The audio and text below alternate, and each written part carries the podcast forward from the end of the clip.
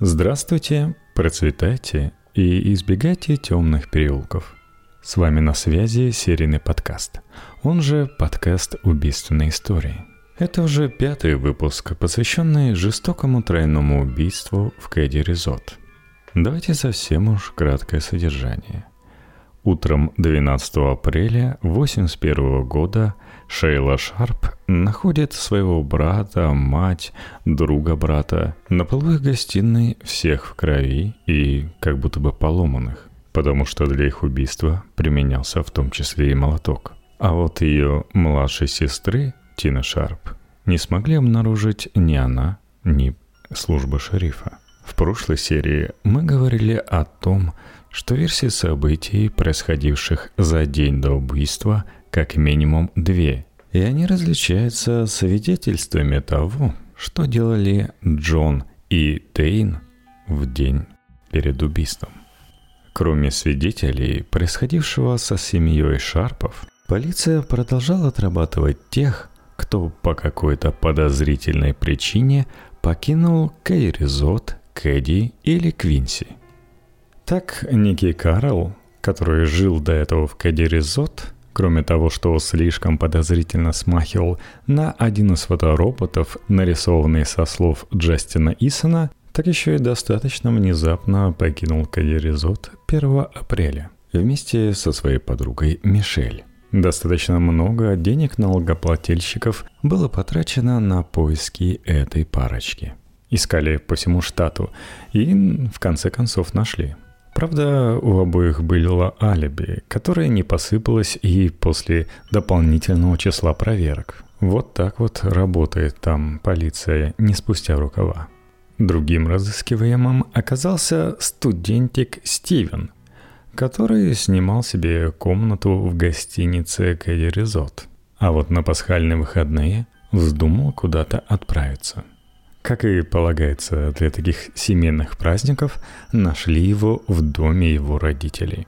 Следствие его тщательно опросило, проверило алиби, а потом потеряло к нему всякий интерес.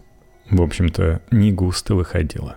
Так что полиция сосредоточилась на изучении характеров жертв. Например, конечно же, тщательным образом проверяли Сью Шарп, как она зарабатывала деньги – Совершенно очевидно, что проституции здесь и не пахло. Это было бы очень тяжело скрыть в такой маленькой коммуне. Но сказать об этом все-таки стоило. Дело в том, что в те времена проститутки были типичными жертвами таких вот кровавых убийств.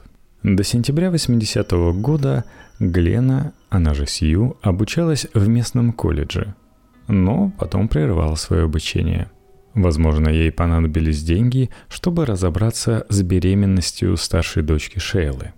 И, видимо, лишних денег у Шарпов не водилось. Так-то с виду Сью занималась тем, что воспитывала детей. Но уже описанные нам ранее события, когда Шейла думает, что Сью находится в доме, а на самом деле ее дочка Тина и Пола Сиболт видят рядом с магазином в незнакомой машине с мужчиной. В общем, ее отношении явно надо было следовать правилу «шашаном» – «ищите мужчину». Как удалось выяснить от ее родного брата, в 1979 году в мае она посещала калифорнийский Клермонт, где познакомилась с неким Рэндаллом.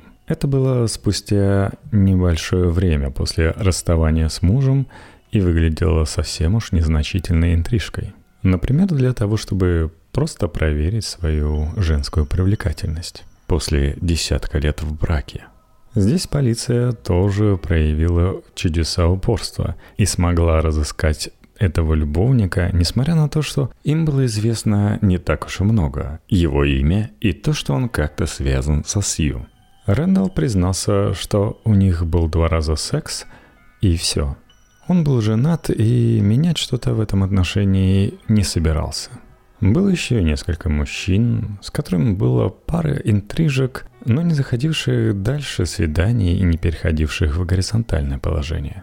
Так, например, свидетели из Кадиризот рассказали детективам про некого Ричарда и Уолтера, которые пару раз захаживали в домик номер 28. Но оба мужчины утверждали, что ничего такого. Сью не была легкодоступной женщиной, и все происходило в рамках приличий. Но оставался еще Джо Бейс, о котором я рассказывал в предыдущем выпуске, что он оказался ее любовником. На него детективов навел тоже брат Сью. Кавалером он, честно говоря, был незавидным. Обитал в трейлере на территории трейлерного парка Брауна в Квинси. На это он и попытался сослаться, когда к нему нагрянули детективы. Типа, на кой я нужен был бы Сью Шарп вообще? Ну, мутили мы шесть недель до трагедии, ну, был два раза секс. От предложения выйти за него замуж она логично отказалась. А в ту ночь так я вообще был с другой, с Хелен Джонсон из Сасанвилля. А это, знаете, не близко. Я отсюда уехал в 15.45, к ней приехал только в 8 вечера и провел всю ночь у нее.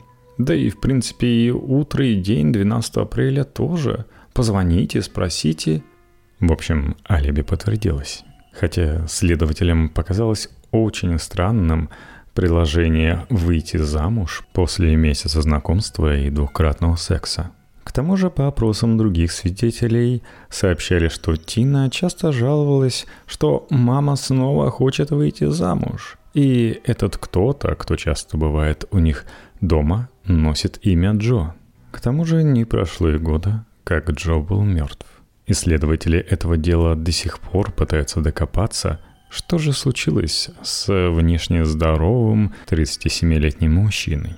Но любовники Сью Шарп не исчерпывались одним Джо Бейзом. Так, работники бара намекнули полиции, что Сью встречалась с одним из музыкантов, которого приглашали в бар для создания атмосферы живой музыки. Причем Сью скрывала эти отношения. Скорее всего, посещала номер музыканта. Или встречалась даже вне поселка. На поиски этого музыканта ушли несколько недель, и только в конце июля Гэри Брэдли сообщил, что гитарист Роберт Рэмел, тоже 37-летний, является тем самым таинственным любовником. Но к тому времени было уже поздно – Дело в том, что музыкант погиб 5 мая 1981 года, ибо после двух часов ночи в этот день столкнулся с полицией. Его новенький пижонский Субару остановили на шоссе номер 70 на расстоянии около 55 километров от Кэдди. Подозрительным обстоятельством выглядит то, что несмотря на то, что Тремел не проявлял никакой агрессии, полицейские запросили подмогу – на подкрепление к ним приехали два будущих шерифа округа Пламас. Патрульный Терри Беркстренд и сержант Дики Маккензи. Самое странное, что увидев появившихся из патрульной машины будущих шерифов, сидящий до этого спокойно в своем Субара Роберт Ремел вдруг дал по газам. Погоня от целых трех полицейских машин Закончилось, конечно же, не тем, что он смог от них оторваться. Вместо этого музыкант на очередном повороте вылетел с дороги и разбился о дуб. Умер еще до прибытия скорой. Можно было подумать, что в его машине содержатся какие-то запрещенные вещества или оружие, но нет. Он не находился ни под действием наркотиков и алкоголя – Казалось бы, самым логичным выглядит то, что неспроста полиция позвала за подкреплением и приехали люди, которые, возможно, его искали, о чем сам Роберт знал и безуспешно пытался избежать встречи с ними. Но не одни любовники интересовали полицию, конечно же. Пытались найти они и потенциальных врагов – так, например, от Фрэнка Дэвиса, который арендовал домик номер 13, они узнали о неком неизвестном задире. В одну из пятниц февраля в 22 вечера он заметил, что Сью Шарп скандалит с каким-то мужчиной, сидевшим в «Шевроле Блейзере». Причем дело дошло до рукоприкладства – Мужчина в ответ на особенно резкую реплику Сью вылетел из машины и, сильно размахнувшись, ударил Сью Шарп. Сью в долгу не осталось и тоже ударила его. Завязалась странная возня рядом с машиной, которую оборвал водитель, захлопнув дверь Блейзера и умчавшись. На вид незнакомцу было 35 лет, он был коренаст, имел темные вьющиеся волосы, носил джинсы и бело-зеленую спортивную куртку. Его глаза скрывали солнцезащитные очки. В 10 часов вечера Chevrolet Blazer имел приметные три горизонтальных полосы, две белых и одну зеленую посередине. Свидетелю показалось, что незнакомец близко знаком со Сьюшарп. Именно поэтому он не стал вмешиваться в их ссору. Несмотря на неприметную машину и несмотря на все усилия полиции, найти его ни в Калифорнии, ни в прилегающих штатах не удалось.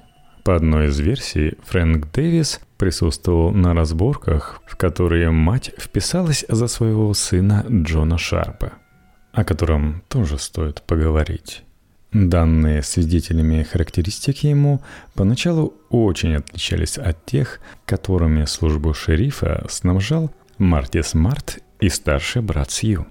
Так он всегда был рад помочь маме с остальными детьми – выполнить какой-то мелкий ремонт и даже сам сколотил ящик для инструментов, который пропал в ночь убийства. По версии следствия, на нем могли остаться кровавые отпечатки убийцы. Одноклассники указали следователям на школьного врага Джона, некого Стива, который был известным задирой и часто стремился распустить руки в отношении Уолтера Микса – а Джон Шарп упрямо защищал приятеля. Возможно, это врожденное упрямство и было источником постоянных трений Джона с матерью. Бунтарский дух натолкнулся на попытки контроля. Но кроме положительной характеристики, о Джонни отзывались как об иногда предлагающем купить травку. Так, например, было за 2-3 недели до убийства. Торговали они на пару с неким Патриком, с которым периодически выезжали в городок Пенвелли, находившийся примерно в 100 километрах от Кэдди. Но в распространении тяжелых наркотиков подросток замечен не был. В общем, можно охарактеризовать его как бесстрашного, упрямого и достаточно предприимчивого подростка. Например, в их паре с Дейном Вингейтом, хоть последний и был на год старше, верховодил явно Джонни – Дейн же был безинициативным и трусоватым, особенно на фоне Джонни, которому только дай быть втянутым в какой-нибудь конфликт. Судя по опросам, времени на девушек у него не оставалось. То ли он, несмотря на свою маскулинность и то, что имел двух достаточно взрослых сестер, не умел с ними общаться, то ли не считал достойным тратить на них свое время. Он пытался выделиться за счет своих достижений – а не за счет хорошенькой подружки. Так, например, в 21 веке выяснилось, что он занимался рукопашным боем и дзюдо с бывшим морским пехотинцем, бывшим полевым разведчиком на Корейской войне. Причем учился не как победить на татами, а как выжить в жестокой драке без правил. Как действовать не эффектно, а эффективно. Ну и мы подошли к третьему погибшему Дэйну Уингейту – он жил в приемной семье. При этом его родители были живы, но его у них изъяли органы опеки. После чего он скитался по приемным семьям, что явно не шло ему на пользу. Например, он был слишком дистрофичным. До нормы ему не доставало 10 килограммов веса. Причем исследователи предполагают, что органы опеки изъяли сына у Гэри и Ренни Уингейт не из-за того, что они плохо обращались с ребенком, а из-за того, что они не могли с ним сладить. Хорошим доводом в защиту этой гипотезы является то, что сестры Дейна в семье остались. Да и в биографии ребенка замечены поджоги старых машин и мусорных свалок, разрисовывание стен и витринов из аэрозольных баллонов, а также их подрыв, и издевательства над братьями нашими меньшими – Другим примером антисоциального поведения было то, что Дейн начал подворовывать вначале у своих одноклассников, а потом и залезать в соседские дома. В итоге он бросил школу и попал в поле зрения службы опеки. Дальше информация разнится. то ли дело все-таки было возбуждено, но закончилось все досудебной сделкой. То ли для того, чтобы уголовное дело не было заведено, его изъяли из семьи и направили на работу в автосервис на неполный рабочий день, где он получал неплохие по тем временам и для тех мест деньги 550 долларов в месяц. На момент убийства Уингейт жил в приемной семье Донована Дориса, где кроме него был еще один проблемный подросток, некий Митчелл Стерлинг, которого в службе шерифа знали по прозвищу Кейт. Крючком, так сказать, в будущее будет то, что мы о нем еще вспомним. Хоть Дейн оказался неуверенным на фоне Джона Шарпа, но в отличие от последнего, интерес к девушкам он вовсю проявлял. И у детективов на руках оказался довольно-таки длинный список за последний год. Кстати, ни Тина, ни Шейла Шарп туда не попали. А вот подружка Пол Сиблд, можно сказать, возглавлял этот список, потому что на тот момент больше всего интересовала Дейна. Ну, служба шерифа собирала, конечно же, этот список не для того, чтобы просто позавидовать Дейну – а чтобы выяснить, были ли у него какие-то враги или, может быть, проблемы. Проблем девушки, во всяком случае, не замечали. Как и пристрастие к наркотикам. Девушки вообще наивно хлопали глазами и говорили, «А какая травка может быть? Он же диабетик». Против этого, впрочем, возразить было только то, что Дейн сам хвастался перед некоторыми своими друзьями, что употребляет, и что он два раза обворовывал некого товарища, у которого, видимо, водились некоторые объемы марихуаны. Первый раз ему с товарищем все сошло с рук. На второй раз к матери его товарища явился сам обворованный, и не слишком понятно, о чем шел разговор, но той пришлось несколько раскошелиться – а вот отец Дейна сказал, что он вообще другой приемной семье, с чего я должен за него платить? К опекунам же проблемных подростках обворованный почему-то, возможно, побоялся идти. Кстати, у обворованного было алиби, и он никак не мог так кроваво отомстить Дейну. Также известно про случай, когда Дейн Уингейт действовал вместе с Джоном Шарпом – и они украли ни много ни мало, а 10 листов ЛСД. Если вы слышали про марку ЛСД, так вот, лист путем перфорации делят на достаточно большое число таких марок. Большое – это обычно более двух сотен. Можно почитать, что у друзей на руках оказалось более двух тысяч долларов – то есть выглядело все так, что парочка грабанула как минимум чью-то нарколабораторию. Но детективам никак не удавалось напасть на ее след. Правда, и никаких свидетельств того, что Дейн и Джон стали богаче на тысячи долларов, у детективов не появилось. Так что не исключено, что все это было простое подростковое бахвальство – но были и жалобы. Незадолго до убийства Дейн сообщил своим товарищам, что его отец Гэри Уингейт ударил его, и довольно-таки сильно. Так, что он хотел собрать дружков, чтобы навалять своему батяне. Но опять же, прямых угроз не произносилось Дейном в присутствии своих товарищей, и это все было в рамках полупрозрачных намеков – Исследователей, конечно же, не остановило то, что насилие в отношении сына не очень-то и отражено в полицейских отчетах. Они начали представлять, что если Дейн был такой любвеобильный, не связано ли насилие его отца в отношении его с тем, что он в меру своего любвеобилия пытался подкатывать и к сестре, к младшей сестре. Возможно, это именно являлось той причиной, почему он был изгнан из семьи. Вот такой вот э, относительно неприглядный портрет. Но давайте перейдем от убитых в домике номер 28 к пропавшим из него, к Тине Шарп.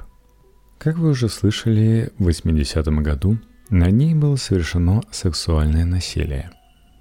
Сью совершала вместе с детьми семейную поездку, и в какой-то момент она или старший брат не доглядели, и насильник затащил сестру в туалет в задней части ресторана, и в отношении ее последовали какие-то развратные действия.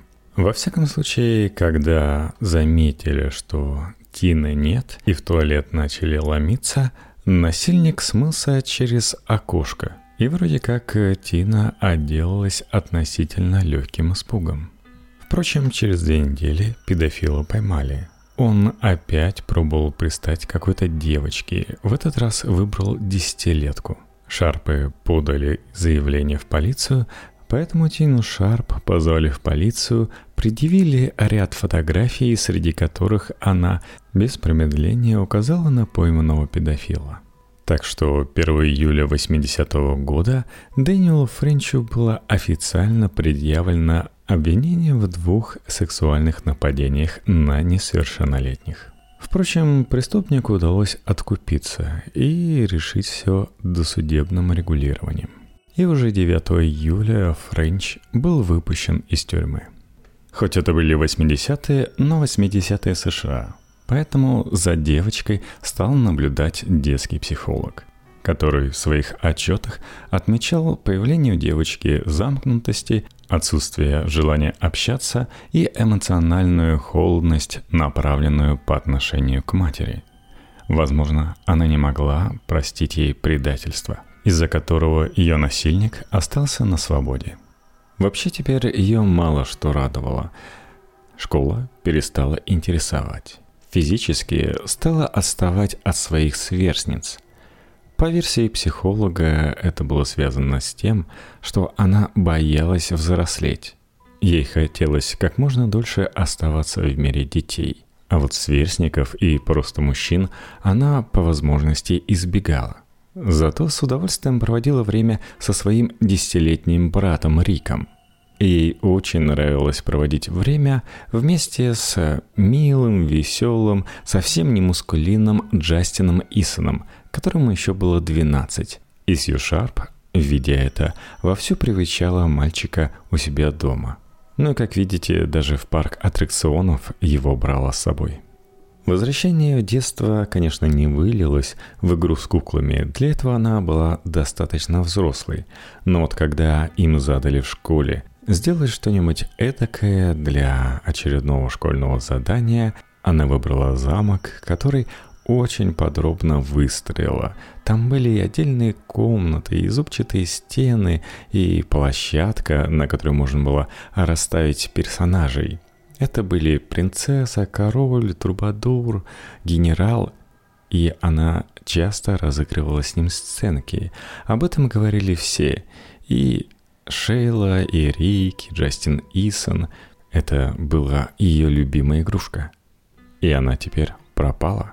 Конечно же, следственной группе доставляло затруднение то, что они не знали, где изначально хранился замок в доме номер 28. Но вряд ли девочка его могла прятать так, чтобы целая следственная группа и различные эксперты не могли его найти.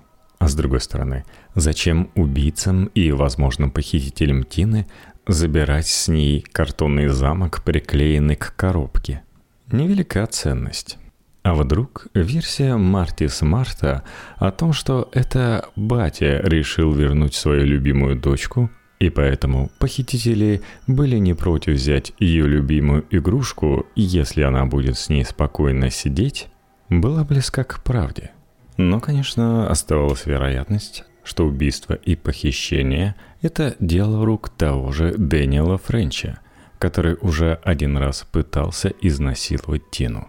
Поэтому правоохранители занялись историей передвижения Френча – 9 и 10 апреля начинающий педофил находился в городе Рина, штат Невада. И это было не очень далеко. Например, тот же Мартин Смарт из домика номер 26 катался туда на приемы к психиатру. Но тут Френчу повезло. Дело в том, что 10 апреля он решил отправиться вглубь штата – и уже оттуда он бы никак не успевал смотаться за ночь в Кедди Резорт и обратно. Скоростные поезда не ходят там и поныне. Но и профилеры из ФСБ убеждали детективов, что педофилы не такой народ, чтобы оставить за собой три трупа, лишь бы добраться до вожделенного ребенка. Но все равно следствие их рассматривало. В том числе они выяснили, что учитель физкультуры в классе, где училась Тина, Джоэл Уокер Липси, чуть ли не флиртовал с Тиной, шутил постоянно, и вообще фотография девочки стояла на его рабочем столе. Впрочем, как выяснилось, он э, просто любил детей. И на его рабочем столе были фотографии и других воспитанников. На ночь с 11 на 12 апреля у него было твердое алиби. И вообще, он просто по-теплому любил девочку и очень переживал из-за ее возможного похищения и трагедии, случившейся в домике номер 28. Такой вот душевный дядька, который не вызвал никаких подозрений у полиции, в отличие от современных исследователей, которые обнаружили, что Джоэла через пару лет после убийства посадили на несколько лет за растление малолетней. И вышел он с условием, что больше никогда не будет работать на должностях, связанных с обучением детей. И вообще с запретом приближаться к детским учреждениям на расстояние ближе, чем 200 ярдов. То есть почти 200 метров. Кстати, я не зря вспоминал Мартина Смарта. В народе начала ходить еще одна любопытная сплетня о том, что Тина на момент совершенного преступления была беременна. И предполагаемым отцом ребенка считали не сверстника, а Мартина Смарта. Считается, что сплетня про беременность Тины появилась после того, как Кеннет Шенкс, помощник шерифа округа Пламос, поговорил с неким врачом-гинекологом из больницы в Квинсе, который на условиях анонимности и сообщил про беременность Тины. Но сплетни – это дело такое. Следующей сплетней было то, что Мартин Смарт был любовником мамы Тины, Сью Шарп. Кстати, данные о беременности Тины могли перерасти из сплетни во что-нибудь большее, потому что про беременность можно сказать, просто исследовав кровь человека. Считается, что на бедрах Сью Шарп была не ее кровь, она кого-то держала на коленях. Вряд ли это был чужой для нее Дейн Уингейт, так что это мог быть либо Джон, либо Тина. При этом, судя по ранам и местам волочения Джона, это вряд ли мог бы быть он. А вот Тина вполне себе. Но вначале Даг Томас заявил, что зачем исследовать эту кровь, они все равно одной нулевой группы. Что вы там разберете? Это же одна семья. Вот так вот Дак Томас считал, что в одной семье у всех одна группа крови. И зачем-то в семью он внес еще и Дейна Винзгейта.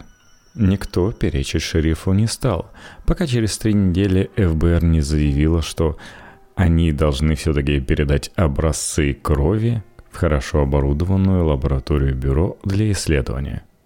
Но оказалось, что вся кровь погибла в холодильнике, за которым не доглядели, и он разморозился. Так что никакого биологического материала, который можно было бы исследовать, не осталось. По крайней мере, так утверждали в службе шерифа. Еще обращает на себя внимание те данные, что Кеннет Шенкс был именно тем детективом, кто расследовал первоначальный факт насилия над Тиной и успел с ней познакомиться.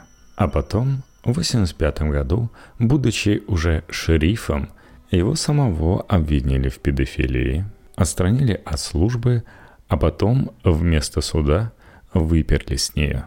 Его подчиненные, конечно, считали, что он имеет большой опыт оперативной работы, высокую квалификацию, да и просто прирожденный детектив – но против педофилии все это не противопоставить. Так что сообщение от него, как от педофила, не раз общавшегося с Тиной и, возможно, имевшего свой интерес в сокрытии правильных данных о Тине, со ссылкой на какого-то анонимного гинеколога можно было делить надвое. И снова у нас все больше вопросов, чем ответов. И в этот раз жертвы полны всяких загадок. Это не просто хорошие мальчики или девушки, или запутавшиеся мальчики или девочки. Да еще их возможные враги – это... Это могут быть и любовники Сью, и бизнес-партнеры Джона, и Дейн, возможно, у кого-то не у того украл, или просто кто-то пришел за Тиной. Делайте ставки, паны и пани. Оставляйте их в своих комментариях, где вам удобно – также хочу напомнить, что ваши комментарии в iTunes помогают продвигать подкаст, и у меня есть Patreon, patreon.com slash в подкасте, и точно так же звучащий Boosty, boosty.to slash в подкасте. Там эти выпуски могут выйти намного раньше, потому что я не всегда соблюдаю недельную паузу. Ну и, конечно, большой привет Анастасии, как и одно из условий ее недешевой подписки, да и просто от